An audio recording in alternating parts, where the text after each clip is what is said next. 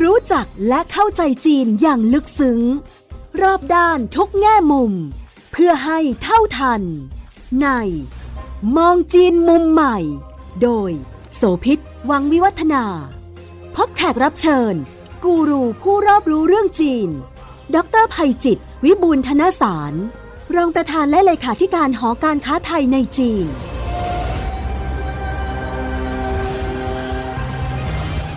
สวัสดีค่ะ ในช่วงเวลาที่รายการเราออกอากาศเผยแพร่เป็นครั้งแรกตอนนี้ก็ถือว่าสำหรับในประเทศไทยยังเป็นเทศกาลผลไม้อยู่นะคะ โดยเฉพาะราชาของผลไม้ก็คือทุเรียนค่ะ แต่ว่าช่วงเวลานี้ประมาณสักพฤษภามิถุนานี่จะเป็นผลไม้จากทางฝั่งของตะวันออก ทุเรียนทางใต้ยังไม่มานะคะ พูดถึงเรื่องของผลไม้ เพราะว่าวันนี้เราจะคุยกันถึงเรื่องนี้แล้วค่ะ เรากำลังจะไปติดตามนะคะว่าผลไม้ของไทยเนี่ยมีโอกาสยังไงบ้างสำหรับตลาดของเมืองจีน โดยเฉพาะอยู่ในช่วงสถานการณ์โควิดแบบนี้ เงื่อนไขปัจจัยหลายตัวเปลี่ยนแปลงไปจากเดิมเยอะผลไม้ของไทยนี่ถือเป็นที่หนึ่งในใจของผู้บริโภคชาวจีนค่ะ ไม่เพียงทุเรียนเท่านั้นนะยังมีมังคุดมีลำไย มีลองกองแล้วก็ผลไม้อื่นอีกหลายชนิดทีเดียวค่ะ ตอนนี้เนี่ยมี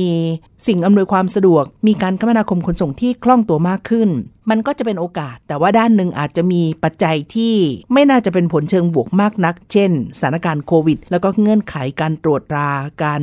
สกรีนจากทางฝั่งของจีนนะคะ ดรภัยจิตวิบูลธนสาร รองประธานและเลขาธิการหอการค้าไทยในจีนจะมาคุยกับเรานะคะสวัสดีครับคุณสพิษแล้วก็ท่านผู้ฟังทุกท่านครับเร็วๆนี้เนี่ยก็มีข่าวที่เชื่อมโยงกับความมีชื่อเสียงของผลไม้ไทยหลายเรื่องเหมือนกันนะคะศิลปินคนดังน้องเนเน่พรนับพันธ์เนี่ยสมาชิกจากวงเกิร์ลกรุ๊ปของจีนก็ถือทุเรียนไทยไปเดินแบบที่จีนเรียกเสียงฮือฮาแล้วก็เป็นไวรัลได้ แล้วก็ถอยไปก่อนหน้านั้นมิลลี่นี่ก็ไปกินข้าวเหนียวมะม่วงบนเวทีคอนเสิร์ต บนเวทีของการแสดงดนตรีนานาชาติ มันเห็นอิทธิพลของซอฟต์พาวเวอร์สำหรับคนรุ่นใหม่นะที่น่าสนใจมาก ๆ ในเรื่องของตัวสินค้าไทย โดยเฉพาะในกลุ่มของพืชผลทางการเกษตรแล้วก็ผลไม้ไทยที่ยืนหนึ่ง ในความคิดของคนจีนที่เป็นคนชอบกินผลไม้เนี่ยค่ะ ถ้าพูดในภาพกว้างก่อนสถานการณ์การส่งออก ทุเรียน มังคุด ลำไย หรือว่าผลไม้อื่นที่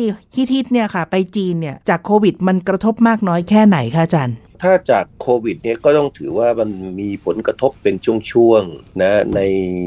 รัฐบาลจีนเขามีความเข้มงวดนะในการตรวจสอบผลไม้ หรือที่จริงเราก็ต้องบอกว่าการตรวจสอบสินค้านำเข้า โดยเฉพาะยิ่งอะไรที่มันเกี่ยวกับอาหารแช่แข็งอะไรเงี้ยนะที่คุมอุณหภูมิเนี่ยค่อนข้างเข้มในช่วง2อสเดือนที่ผ่านมาดังนั้นเราก็จะมีข่าวเป็นระยะว่าผลไม้ไทยส่งไปแล้วไปติดค้างอยู่ตามด่านชายแดน ถ้ารุนแรงก็อาจจะถูกปิดด่านอยู่ในช่วงนั้น แล้วก็บางส่วนก็อาจจะถูกลงโทษจากเจ้าหน้าที่หรือรัฐบาลฝั่งไทย แต่ในภาพรวมผมถือว่าทางทางกระทรวงพาณิชย์กระทรวงเกษตรของไทยเนี่ยนะทำกันบ้านเรื่องนี้เป็นอย่างดี ขยายท่องช่องทางขยายด่านในการส่งสินค้าเข้าไปนะทำให้เกิดการกระจายตัว มีปัญหาที่ด่านนี้สินค้าก็ไหลไปยังด่านอื่นๆนะเราเห็นความพยายามในการเจรจา แล้วก็แก้ไขปัญหาการประสานงานในเชิงลึกของของกระทรวงเกษตร แล้วก็รวมทั้งผู้แทนของทางด้านกงสุลเกษตรของเราที่อยู่ในเมืองจีน นะอย่างต่อเนื่อง ซึ่งทำให้ปัญหาต่างๆ เหล่านั้นเนี่ยมันคลี่คลายก็ก็ทำให้ยอดการส่งออกของทุเรียนแล้วก็ผลไม้อื่น ๆ โดยรวมเนี่ยถือว่านะปีนี้ผมคิดว่าดีมากนะจากเดิมที่ปีที่แล้วก็ดีอยู่แล้วนะปีนี้ผมคิดว่าจะดียิ่งขึ้นไปอีก พูดกันอยู่ตลอดว่า เอ๊ะเราเป็นเมืองที่เราผลิตได้ผลไม้ของดีๆออกมา แต่ว่าคนไทยเอง ก็ไม่ได้มีโอกาสที่จะกินผลไม้เกรด A เพราะส่งออกไปหมด แล้วก็ยังแถมซื้อของในราคาแพงด้วยครับอาจารย์ แพงขึ้นแต่ก็ยังถูกกว่านะราคาที่คนจีนจ่ายครับอาจจะจีนได้ได้ผลไม้ที่ค่อนข้างดี เพราะว่ามันต้องแพ็คมันต้องอะไรต่างๆ เพราะฉะนั้นการคุมเรื่องขนาดมีความสำคัญมาก ความพยายามของกระทรวงเกษตรที่ขอความร่วมมือแล้วก็ตีกรอบนะให้เกษตรกรเราเนี่ยตัดทุเรียนที่แก่ตามระยะเวลาอย่างเหมาะสมเนี่ยที่พูดเรื่อง 70%ขึ้นไปพวกนี้เนี่ยได้ผลดีมากนะครับแล้วผมก็รู้สึกได้ว่าปีนี้ซื้อทุเรียนในบ้านเราบริโภคเนี่ยรู้สึกว่ารสชาติทุเรียนดีนะครับเนี่ยไอ้ไอ้พอความที่เราตัด แก่ขึ้นนะครับ การทำอย่างเนี้ยนะต่อเนื่องระยะยาวเนี่ยผมคิดว่าจะเป็นประโยชน์ไม่ใช่แต่เฉพาะกับผู้บริโภคภายในประเทศนะแต่หมายถึงผู้บริโภคจีนด้วย เพราะเขาจะเริ่มติดรสชาติที่มันดีแล้วนะเพราะฉะนั้นต่อไปเนี่ยเขาก็จะอยากบริโภคนะแต่ทุเรียนเราเพิ่มมากขึ้นอืมครับการส่งออกเนี่ยจะว่าไปแล้วเมืองจีนก็ถือเป็นตลาดใหญ่เลยนะคะ ผลไม้ไทยโดยเฉพาะทุเรียนสดเนี่ยก็ส่งออกไปเรียกว่าได้กว่า 8 0 0แสนตัน มูลค่าก็นับแสนล้านบาทเลยทีเดียว เมื่อสมัยก่อนนี้เราส่งออกข้าว ถือว่าเป็นพืชหลักตัวหนึ่งที่ทำรายได้มาก ทุเรียนนี่ก็ถือเป็นพืชเศรษฐกิจหลักตัวใหม่ที่น่าสนใจทีเดียว เพราะว่าอัตราการส่งออกหรือว่าความนิยมเสียงตอบรับเนี่ยเพิ่มมากขึ้น แล้วก็ไม่ใช่เฉพาะแค่ตลาดจีนเท่านั้นแต่หมายถึงว่าตลาดต่างประเทศอื่น ๆ ที่กำลังถูกผลักดันในเชิงของการส่งออกเพิ่มมากขึ้น ไลฟ์สไตล์หรือว่าวิธีการกิน การชอบรสนิยมของคนจีนที่มีต่อทุเรียนไทยเนี่ยไม่เหมือนกับคนไทยที่กินในประเทศใช่ไหมอาจารย์ สมัยก่อนเนี่ยเวลาเราจะทำเรื่องส่งออกเนี่ยการใช้เวลากับการแพ็คสินค้าก็ดี การจัดส่งก็ดีกว่าจะไปถึงมือผู้บริโภคมันใช้เวลานานมากบางทีทุเรียนมันก็สุกงอมมันแตกอะตูดแตกครับอืมฮะ ยิ่งในตลาดจีนเนี่ยซึ่งเราดูว่าใกล้เราแค่นี้นะเพราะว่าเป็นตลาดใหญ่สุดของเรานะโดยเฉพาะยิ่งทุเรียนเนี่ยนะครับทุเรียนที่เข้าไปในสมัยก่อนเนี่ยผมคิดว่าพอไปถึงตลาดปลายทางเนี่ยเอ่อหมายถึงช่องทางจะจำหน่ายเราปลายทางก่อนจะถึงมือผู้บริโภคเนี่ยผมว่าอย่างน้อย 50%นะที่เริ่มเห็นเอ่อการปริแยกของทุเรียนละนะครับบางทีเราไปซื้อทุเรียนเนี่ยเราพยายามไปหาไอ้ลูกที่มันทำหามนะเพราะเรากินแบบหาสไม่ไตล์ได้ไทยหายากมากค่ะระหว่างที่เราเลือกเราก็หยิบมาดมอะไรต่างๆบางทีก็เอ่อจะมี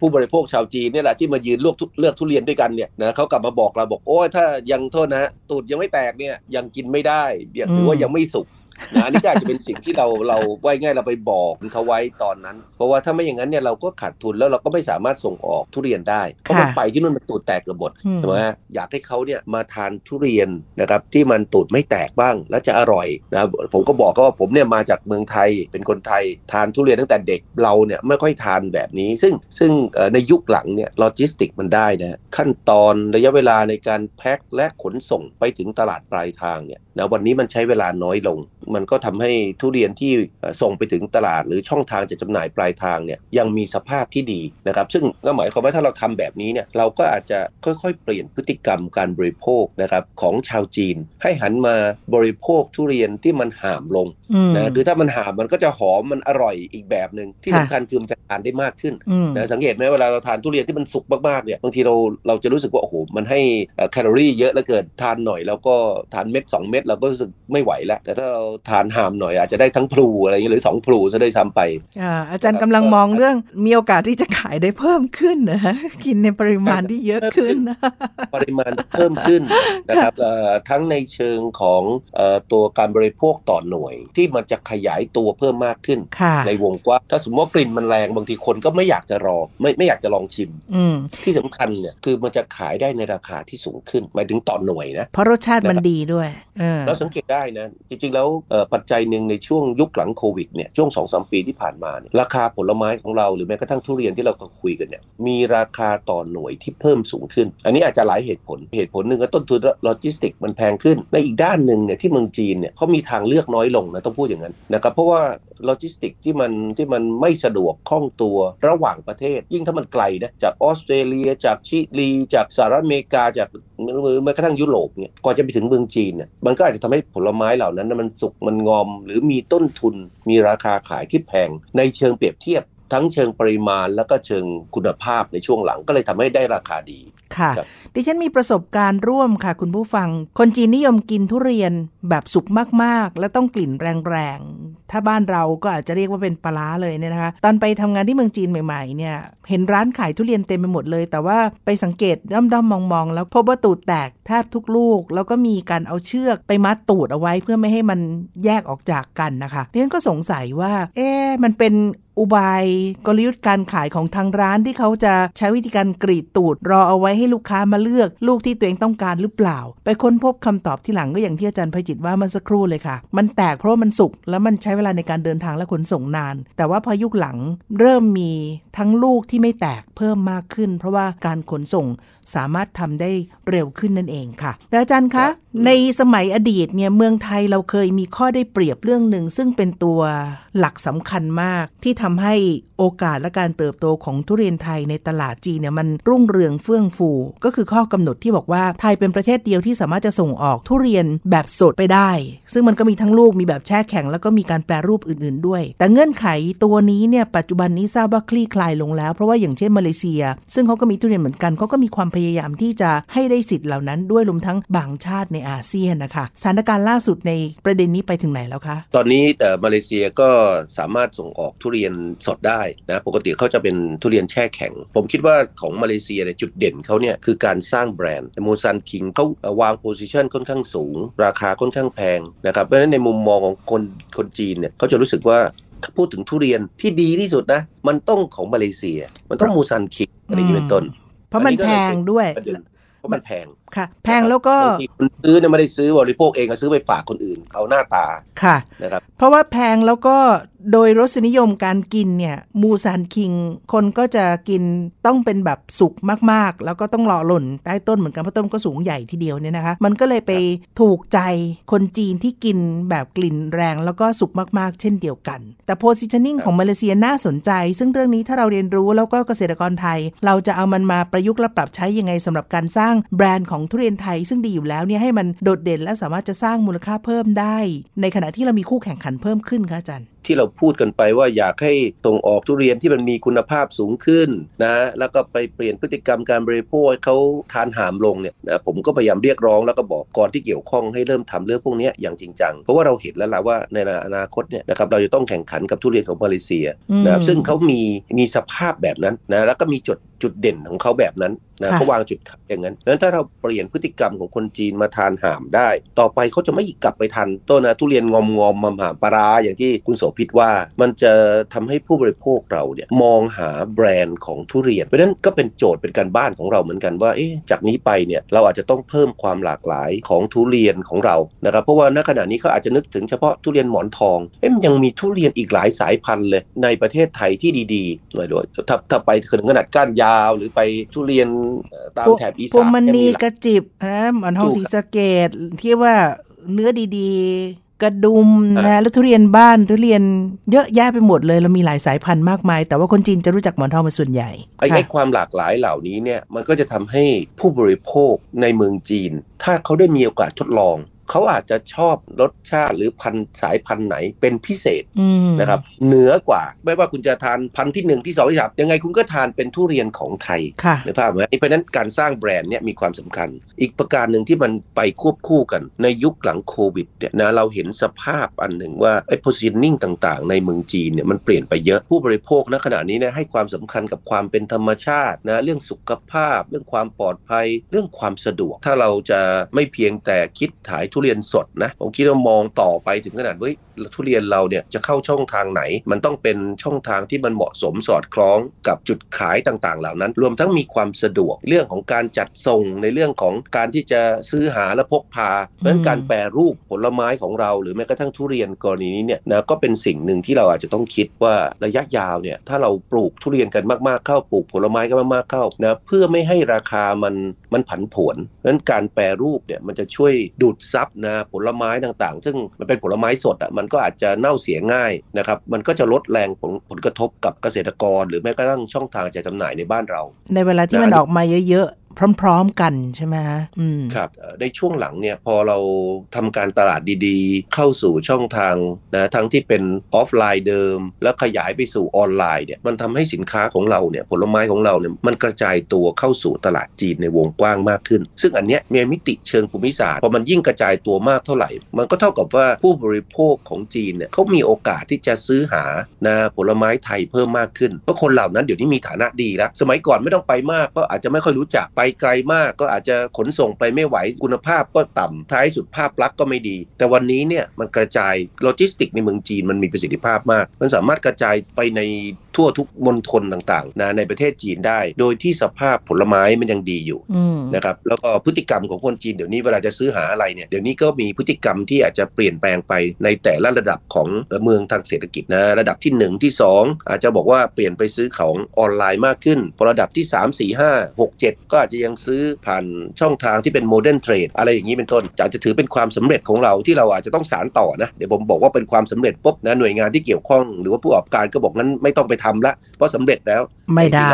ใช่ไหมคะเราต้องพัฒนาอย่างต่อเนื่องค่ะ อาจารย์ได้แตะแตะไปบางส่วนแล้วอยากจะให้ช่วยขยายเพิ่มเติมว่า มันก็มีปัจจัยทั้งที่เป็นผลบวก อย่างเช่น การคมนาคมขนส่งที่มันไวขึ้นสะดวกขึ้น ต้นทุนถูกลงเนี่ยนะแต่ก็มีปัจจัยอื่น ๆ ที่อาจจะเป็นความเสี่ยงเหมือนกัน ซึ่งส่งผลต่อเรื่องของการส่งออกผลไม้ โดยเฉพาะทุเรียนไทยไปตลาดจีน แล้วก็อาจจะขยายไปสู่ตลาดอื่น ๆ ที่ใช้จีนเป็นทางผ่านรวมทั้งเส้นทาง Belt and Road Initiative ด้วย ปัจจัยทั้งสองด้านนี้มีเรื่องไหนที่ควรจะต้องคำนึงถึงอยู่บ้างคะอาจารย์ ผมคิดว่าเริ่มจากต้นทางเราเนี่ยสำคัญมากนะครับ การให้ความสำคัญกับเรื่องของสุขอนามัยในการแพ็คสินค้าต่างๆ เหล่านั้นนะในยุคหลังโควิดเนี่ยจีนเนี่ยเขาจะไม่ลดมาตรฐานการตรวจสอบสินค้านำเข้ามากหรือเร็วอย่างที่เราคาดหวังไว้นะคือเขาอยากจะคุมเข้มต่อไปอีกสักระยะหนึ่งเพราะฉะนั้นสินค้าเนี่ยจะเข้าจีน หรือแม้กระทั่งจะผ่านจีนแล้วไปยังประเทศที่3เนี่ยมันก็อาจจะยังมีขั้นตอนต่างๆ ที่ค่อนข้างมากเพราะฉะนั้นการรักษามาตรฐานด้านสุขอนามัยที่ดี ตั้งแต่ต้นทางเนี่ยมันก็จะช่วยลดปัญหา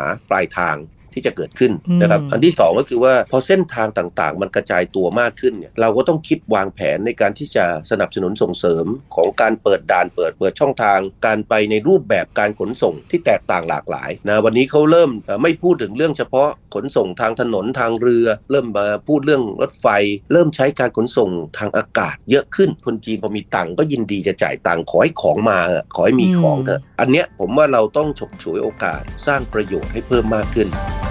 คุณกำลังฟัง มองจีนมุมใหม่ ทางไทย PBS Podcast ตอนผมประจำเป็นเป็นทูตพาณิชย์ประจำอยู่ที่เมืองจีนเนี่ยสิ่งหนึ่งที่เราทำก็คือว่าเราพยายามไปเชื่อมคนที่ดูแลตลาดค้าส่งท้องถิ่นในแต่ละมุมเมือง ในแต่ละมณฑลผูกสัมพันธ์กับเขาไว้ ขอให้เขาให้การสนับสนุนเรา ปัจจุบันเนี่ยใครไปจีหลินฉางชุนเนี่ยเมืองเอกเนี่ย จะเห็นเลยว่าเวลาฤดูร้อนอย่างเนี้ยเขาจะมีถนนเส้นหนึ่งนะครับ ซึ่งเรียกว่าเป็นถนนผลไม้แล้วก็ 8-90%คือผลไม้ไทยเลยหรือใครอืมอยากซื้อผลไม้ไทย ใครอยากหาอะไรเนี่ยไปดูเส้นนี้ได้เลย ยาวแบบเป็นร้อยๆเมตร ไปทีไรผมก็จะแวะไปไปดูไปถามนะผู้ประกอบการในท้องถิ่นว่าเออขายดีไหมยังไงถ้าเราทำอยู่เรื่อยๆเนี่ยมันจะเหมือนกับเราเปิดช่องทางใหม่ๆ เราสร้างงานสร้างอาชีพให้กับคนท้องถิ่น แล้วแน่นอนมันก็เป็นประโยชน์กับผู้บริโภค ซึ่งมันจะส่งผลกับเราในระยะยาว เรื่องแบบนี้ผมคิดว่าเราเราต้องทำอย่างต่อเนื่องครับ เพราะไม่เพียงแต่การกระจายตัวของสินค้าได้อย่างทั่วถึงในเมืองจีนเท่านั้น แต่การคมนาคมขนส่งใหม่ๆ โดยเฉพาะเรื่องของระบบราง แล้วก็เล็งไปที่เส้นทางรถไฟจีนลาว ซึ่งก็เป็นส่วนหนึ่งด้วยเนี่ยมันก็จะจะเชื่อมต่อที่ทำให้เรามีข้อได้เปรียบหรือมีแต้มต่อในทางธุรกิจเพิ่มมากขึ้นนะคะแต่ทีนี้มันมีครับประเด็นอะไรที่เรายังจะต้องระมัดระวัง หรือว่ายังจะต้องใส่ใจเพิ่มขึ้นไหมคะ โดยเฉพาะกรณีของสถานการณ์โควิด ซึ่งไม่น่าจะจบง่ายๆ แล้วมาตรการที่ใช้เป็น zero covid เราเราควรให้ความสำคัญกับเรื่องของการแพ็คสินค้านะผลไม้ของเราเพื่อการส่งออกนะครับในการโดยเฉพ้องยิ่งเข้าสู่ตลาดจีน อีกอย่างหนึ่งถ้าเรามองเนี่ยวันเนี้ยถ้าสมมติว่าเราแก้ปัญหาต้นทางต้นน้ำได้ทำยังไงจะไปเปิดช่องทางนะตรงปลายทางปลายน้ำเช่น ผมมานั่งนึกเอ๊ะทำไมเราไม่มีแฟรนไชส์ขายผลไม้ไทย หรือขายผลไม้แปรรูปของไทยขายน้ำผลไม้ขายไม่รู้ว่ามีซอฟต์พาวเวอร์คุณโสภิตเกินเนี่ยขายข้าวเหนียวมะม่วง ขายน้ำผลไม้น้ำประเภทอื่นๆอะของไทย ในเชิงภาพลักษณ์เนี่ยวันเนี้ยเขามองผลไม้ไทยว่าโอ้โหเป็นผลไม้ที่ดี รสชาติดีอร่อยซึ่งนั่นนั่นหมายความว่ามันแปรรูปได้ ถ้าเราไปขายตัวในร้านทั่วๆไปมันก็ดูไม่ดีเอ๊ะทำให้มันเป็นระบบแฟรนไชส์เลยได้ไหมอืมนะครับแล้วเขาขายอย่างจริงจัง เหมือนกับที่เราเห็นร้านชานมไข่มุกยกตัวอย่างอะไรเงี้ยนะฮะค่ะหรือน้ำน้ำผลไม้ของยี่ห้ออื่นๆอีกอย่างหนึ่งประเทศจีนเนี่ยมันใหญ่มาก ประชากรเขาเยอะมาก ที่เราพูดว่าเรามีความสำเร็จมาถึงวันนี้เนี่ยนะจริงๆแล้วผมก็ยังเชื่อว่ายังมีผู้บริโภคชาวจีนอีกเป็นจำนวนมากที่ยังต้องการความรู้ที่ยังต้องการให้เราเนี่ยไปสอนให้คำแนะนำเกี่ยวกับการเลือกการบอกหรือการบริโภคผลไม้ต่างๆ เหล่านั้นนะผมจำได้สมัยผมไปประจำอยู่เซี่ยงไฮ้เนี่ยผมไปทำวิจัยง่าย ๆ อยากรู้ว่าพฤติกรรมของเด็กนักศึกษาจีนนะว่าเขาเวลาอยากจะทานทุเรียนนะเขาทำยังไงกัน เขาก็จะมาจับกลุ่มนะลงขันกัน เสร็จแล้วจะจับฉลาก 2 อัน จับฉลากอันแรกขึ้นมาเนี่ยนะครับก็คือ 2 คนจะขี่ช่วยกันขี่จักรยานไป ไปร้าน modern trade ไปซูเปอร์มาร์เก็ตไปซื้อทุเรียนกลับมาค่ะไปเลือกทุเรียนแล้วก็ซื้อกลับมา จับฉลากอันที่ 2 คือจับฉลากว่าจะไปกินทุเรียนห้องไหน มันมีความสำคัญอะไรไปกินทุเรียนห้องไหนเขาบอกโอ้สำคัญมากเลย เพราะไอ้คนนั้นมันเหมือนเจ้าบ้าน ต้องปูกระดาษต่างๆ เพราะทุกคนไปถึงเนี่ยเนื่องจากว่าเขาไม่รู้วิธีการปลอกทุเรียน และอย่างที่เมื่อกี้เราคุยกันไอ้เรื่องทุเรียนถูกตัวแตตูกแตกอืมอ่าเขาทำยังไงรู้ไหมครับพอเขาถึงเนี่ยเอานะพร้อมนะเอาจะกินแล้วตัดขั้วออกปั๊บทุ่มลงพื้นครับ ใช้วิธีการทุ่มทุเรียนเหรอ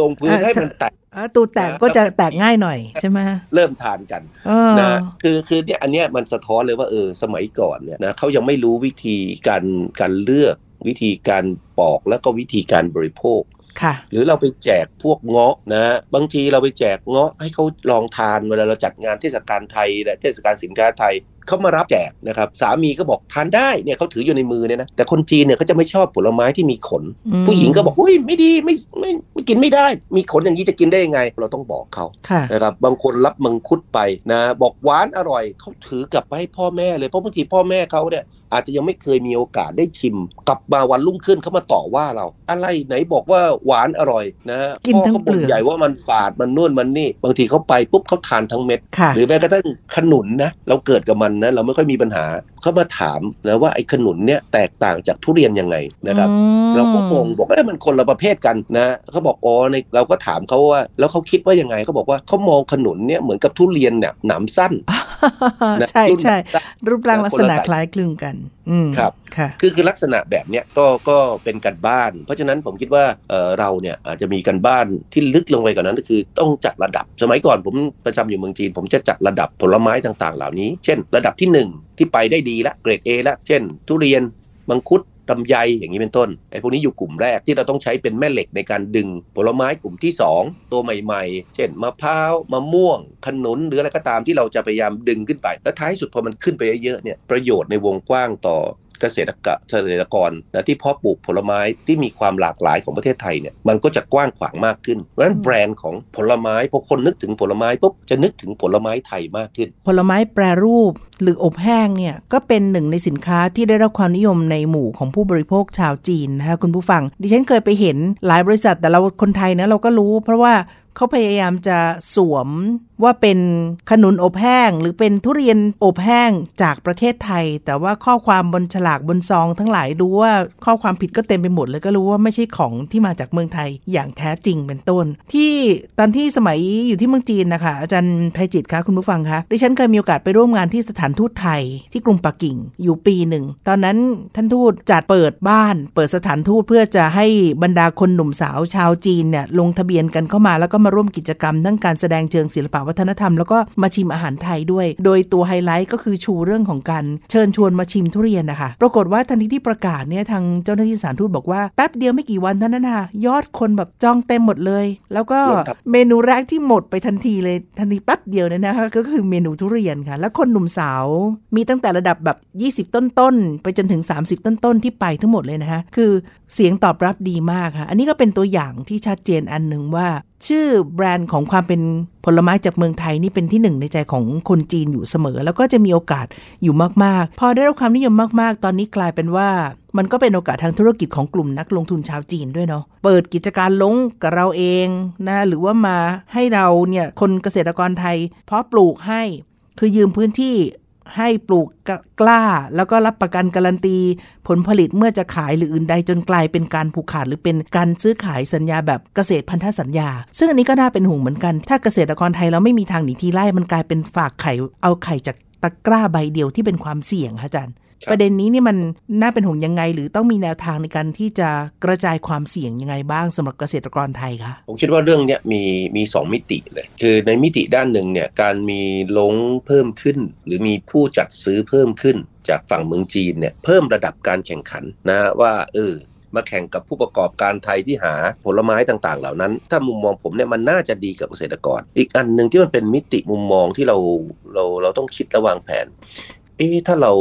สามารถดีลกับลงหรือผู้นำเข้ารายใหญ่ ที่เขาเป็นคนดีๆ ตั้งใจที่จะทำงานกับร่วมมือกับเราระยะยาวได้นะก็หมายความว่าเกษตรกรเราเนี่ยจะให้ผลตอบจะได้ผลตอบแทนในแต่ละปีที่ที่มั่นคง แล้วอาจจะเพิ่มมากขึ้น ถ้าสามารถทำตลาดทำแบรนดิ้งทำคุณคุณภาพอย่างที่เราคุยกันมาในตอนต้นเนี่ยเพราะตลาดจีนเนี่ยมันใหญ่เนี่ยนะสิ่งหนึ่งที่เราต้องนึกก็คือว่า เอ๊ะ ไอ้คนขายที่มันอยู่ปลายทางเนี่ยนะมันก็อยากจะขยายตลาดถูกไหมฮะเขาก็อยากจะแต่ถ้าเขาไม่มาทำต้นน้ำทางฝั่งนี้เนี่ยบางทีมันก็จะมีปัญหาว่าเขาไม่สามารถซอร์ซิ่งผลผลิตหรือสินค้าเนี่ยได้มากพอที่เขาไปมีคอมมิชเมนต์ในตลาดปลายทางนั้นตรงเนี้ยผมคิดว่าเราต้องต้องสร้างสมดุลตรงส่วนนี้ดีๆ แน่นอนในส่วนหนึ่งถ้าลงเข้ามาแล้วคุณมีพฤติกรรมของการผูกขาด ตัดตอนใช้ประโยชน์จากความใหญ่หรือหรือหรืออาจจะอำนาจเงินนะครับสายป่านที่มันยาวกว่า แล้วไปกดดันแล้วทำให้เกษตรกรก็ดีหรือลงไทยก็ดีเนี่ยนะได้รับผลกระทบหน่วยงานภาครัฐที่เกี่ยวข้องก็ต้องไปช่วยกำกับดูแล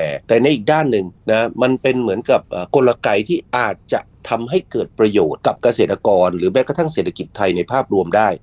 นะเราอยากทำงานใหญ่บางทีเราก็จะต้องดีลกับผู้ประกอบการรายใหญ่ เขาเองจะเป็นคนมาช่วยบอกบอกเฮ้ยอย่างอย่างที่เราคุยกันเรื่องคุณภาพตัด 70%ขึ้นไปตัดอะไรต่างๆเนี่ยไอ้พวกนี้จริง ๆ แล้วเนี่ยมันก็เป็นเสียงสะท้อนจากตลาดปลายทางนะว่าทุเรียนมันไปฝั่งนู้นเป็นแต่ทุเรียนอ่อน ถ้าอย่างนี้ระยะยาวอะทุเรียนบ้านเราเสร็จเราย้อนกลับไปไม่ต้องไกลมากเราสิปีที่ผ่านมาเนี่ยนะเราก็ยังเห็นปัญหาแบบนี้เกิดขึ้น นะแต่พอรัฐบาลเขาจับปัญหาเขาเห็นปัญหา แล้วเขาเดินหน้าแก้ปัญหาต่างๆ เหล่านี้ คุณภาพสินค้าเราดีขึ้น ขายได้ปริมาณเพิ่มมากขึ้น วงกว้างมากขึ้น เข้าสู่กลุ่มเป้าหมายหลากหลายขึ้น เราเราต้องสร้างสมดุลดีๆนะครับอย่าให้เกิดความเอารัดเอาเปรียบกับเกษตรกร หรือแม้กระทั่งผู้ประกอบการที่เกี่ยวข้องที่เป็นรายเล็กนะครับในบ้านเราแต่อย่างเงี้ยเราก็จะโตไปด้วยกันนะครับค่ะครับผมประเทศไทยเนี่ยเป็นผู้ที่ส่งออกอาหารสูงเป็นอันดับ 13 ของโลกแล้วแล้วก็ผลไม้ก็เป็นส่วนหนึ่งที่ทำรายได้ให้กับประเทศอย่างมากนะคะ ถ้าเจาะจงไปเฉพาะตลาดจีนทุเรียนนี่ก็มูลค่านับแสนล้านบาทในแต่ละปี ซึ่งก็มีสัดส่วนของการเติบโตสูงขึ้นเรื่อยๆนะคะ น่าจะเป็นโอกาสที่จะทำให้เราสามารถจะมีรายได้เข้ามาประเทศเพิ่มมากขึ้น เฉพาะตลาดจีนเนี่ยผมคิดว่าไอ้ที่พูดกันเรื่องแสนล้านเนี่ยนะยังน้อยมากจะเพิ่มอีก สองสามเท่าตัวได้เลยในอนาคต ถ้าเราทำกันบ้านดีๆ เตรียมสินค้าดีๆ ขยายตลาดอย่างต่อเนื่องสร้างแบรนด์อย่างเป็นระบบนะครับ นี่เราพูดเวทไปเรื่องของทุเรียนเยอะ จริงๆ แล้วมันยังมีผลไม้ตัวอื่นๆ ที่เดี๋ยวต่อไปเนี่ยเราอาจจะเริ่มขยายตลาดมันก็พ่วงไปด้วยกันทั้งหมดเลยไม่ว่าจะเป็นมังคุดลำไยอย่างที่อาจารย์ว่าเมื่อสักครู่แล้วยังมีขนุนรวมทั้งผลไม้อื่น ๆ มะพร้าวนี่คนจีนก็นิยมกินเยอะเหมือนกันนะคะ แต่คนจีนนิยมกินน้ำมะพร้าวแบบสีขาวขุ่นเหมือนนม เหมือนกับน้ำกะทินะบ้านเรากินน้ำมะพร้าวใสๆคุณสมพิษแต่ประเด็นเนี้ยน่าสนใจมาก จริงๆแล้วเมื่อกี้เราคุยกันเรื่องของการสอนเรื่องการบริโภคเนี่ยนะจริงๆแล้ววันนี้คือเวลาผ่านมาเนี่ยมะพร้าวเนี่ยผมคิดว่าผมพยายามมาเข้าไปเปิดตลาดไปทำตลาดสักสิบสิบกว่าปีนะครับวันนี้คนจีนเริ่มเข้าใจครับ เริ่มเปลี่ยนพฤติกรรมการดื่มน้ำมะพร้าว ไม่ไปซื้อน้ำน้ำกะทิกระป๋องอย่างเงี้ยนะมาบริโภคจริงๆแล้วมะพร้าวที่เราส่งไปเนี่ยจะสังเกตได้ว่าที่ผ่านมาเดิมเนี่ยเขาดื่มเฉพาะน้ำแต่จริงๆแล้วไอ้ตัวเนื้อมะพร้าวก็ดี อะไรก็ดีเนี่ยจริงๆแล้วมันมีประโยชน์นะครับถ้าเราสอนเขาให้เขาบริโภคเป็น ก็เท่ากับว่าเวลาเขาซื้อมะพร้าวเราหนึ่งลูกเนี่ยเขาได้คุณค่าที่มากกว่าเพียงน้ำคือได้เนื้อด้วยพอเขาเห็นคุณค่าที่มันสูงขึ้น เห็นประโยชน์จากมันเขาก็จะยินดีจ่ายตังค์ซื้อมะพร้าวนะในราคาที่แพงขึ้นได้ในอนาคตเช่นเดียวกัน ก็อย่างที่บอกอะ่ะมันเป็นมันเป็นการบ้านของเราที่เราจะต้องทำอย่างต่อเนื่องครับ อืม ดิฉันก็ได้ความรู้เรื่องของทุเรียนเนี่ยก็มาจากคนไทยที่ไปทำธุรกิจอยู่ที่เมืองจีนนี่แหละค่ะที่บอกว่าทำไมแม่ค้าถึงต้องใช้ตัวไม้เนี่ยมาเคาะก่อน เพราะว่าเสียงปุบปุบที่มันเป็นความโปร่งเนี่ยมันคือช่องว่างระหว่างเนื้อทุเรียนกับเปลือก ซึ่งถ้าเกิดว่าแก่สุกจัดพอดีแล้วก็กินได้เนี่ยมันจะมีเสียงที่เป็นช่องว่างตรงนี้ แต่ถ้าเป็นทุเรียนอ่อน เนื้อมันจะยังไม่แยกออกจากเปลือก อันนี้ก็เป็นหนึ่งในตัวอย่างของการคัดสรรแล้วก็ดูได้ว่าทุเรียนเนี่ยพร้อมกินแล้วหรืออยังนอกเหนือจากเรื่องของการส่งกลิ่นนะ ถ้ายังไม่มีกลิ่นนี่ยังกินไม่ได้ แต่อย่าให้กลิ่นแรงเหมือนที่คนจีนเขากินกันก็พอนะคะค่ะ นี่ก็เป็นเรื่องที่เราคุยกันวันนี้เนี่ยมองจีนมุมใหม่นะคะ สินค้าไทยโดยเฉพาะทุเรียนเนี่ยผลไม้ไทยยังมีโอกาสและการเติบโตอีกมากในตลาดจีน แต่ว่ามีปัจจัยและเงื่อนไขทั้งด้านบวกและด้านลบที่ต้องคำนึงถึงด้วยนะคะก็มองให้เป็นโอกาสแล้วเราก็สามารถจะพ่วงเรื่องของพัฒนาการทางเศรษฐกิจเนี่ยให้เติบโตขึ้นไปได้ วันนี้ดรภัยจิตวิบูลธนสาร รองประธานและเลขาธิการหอการค้าไทยในจีน และดิฉันโสภิตหมังมีวัฒนา ลาแล้วนะคะ สวัสดีค่ะ สวัสดีครับ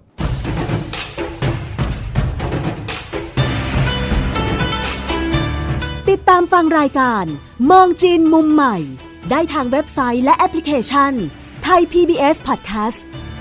กดติดตามสื่อสังคมออนไลน์ ทั้ง Facebook Twitter Instagram และ YouTube ไทย PBS Podcast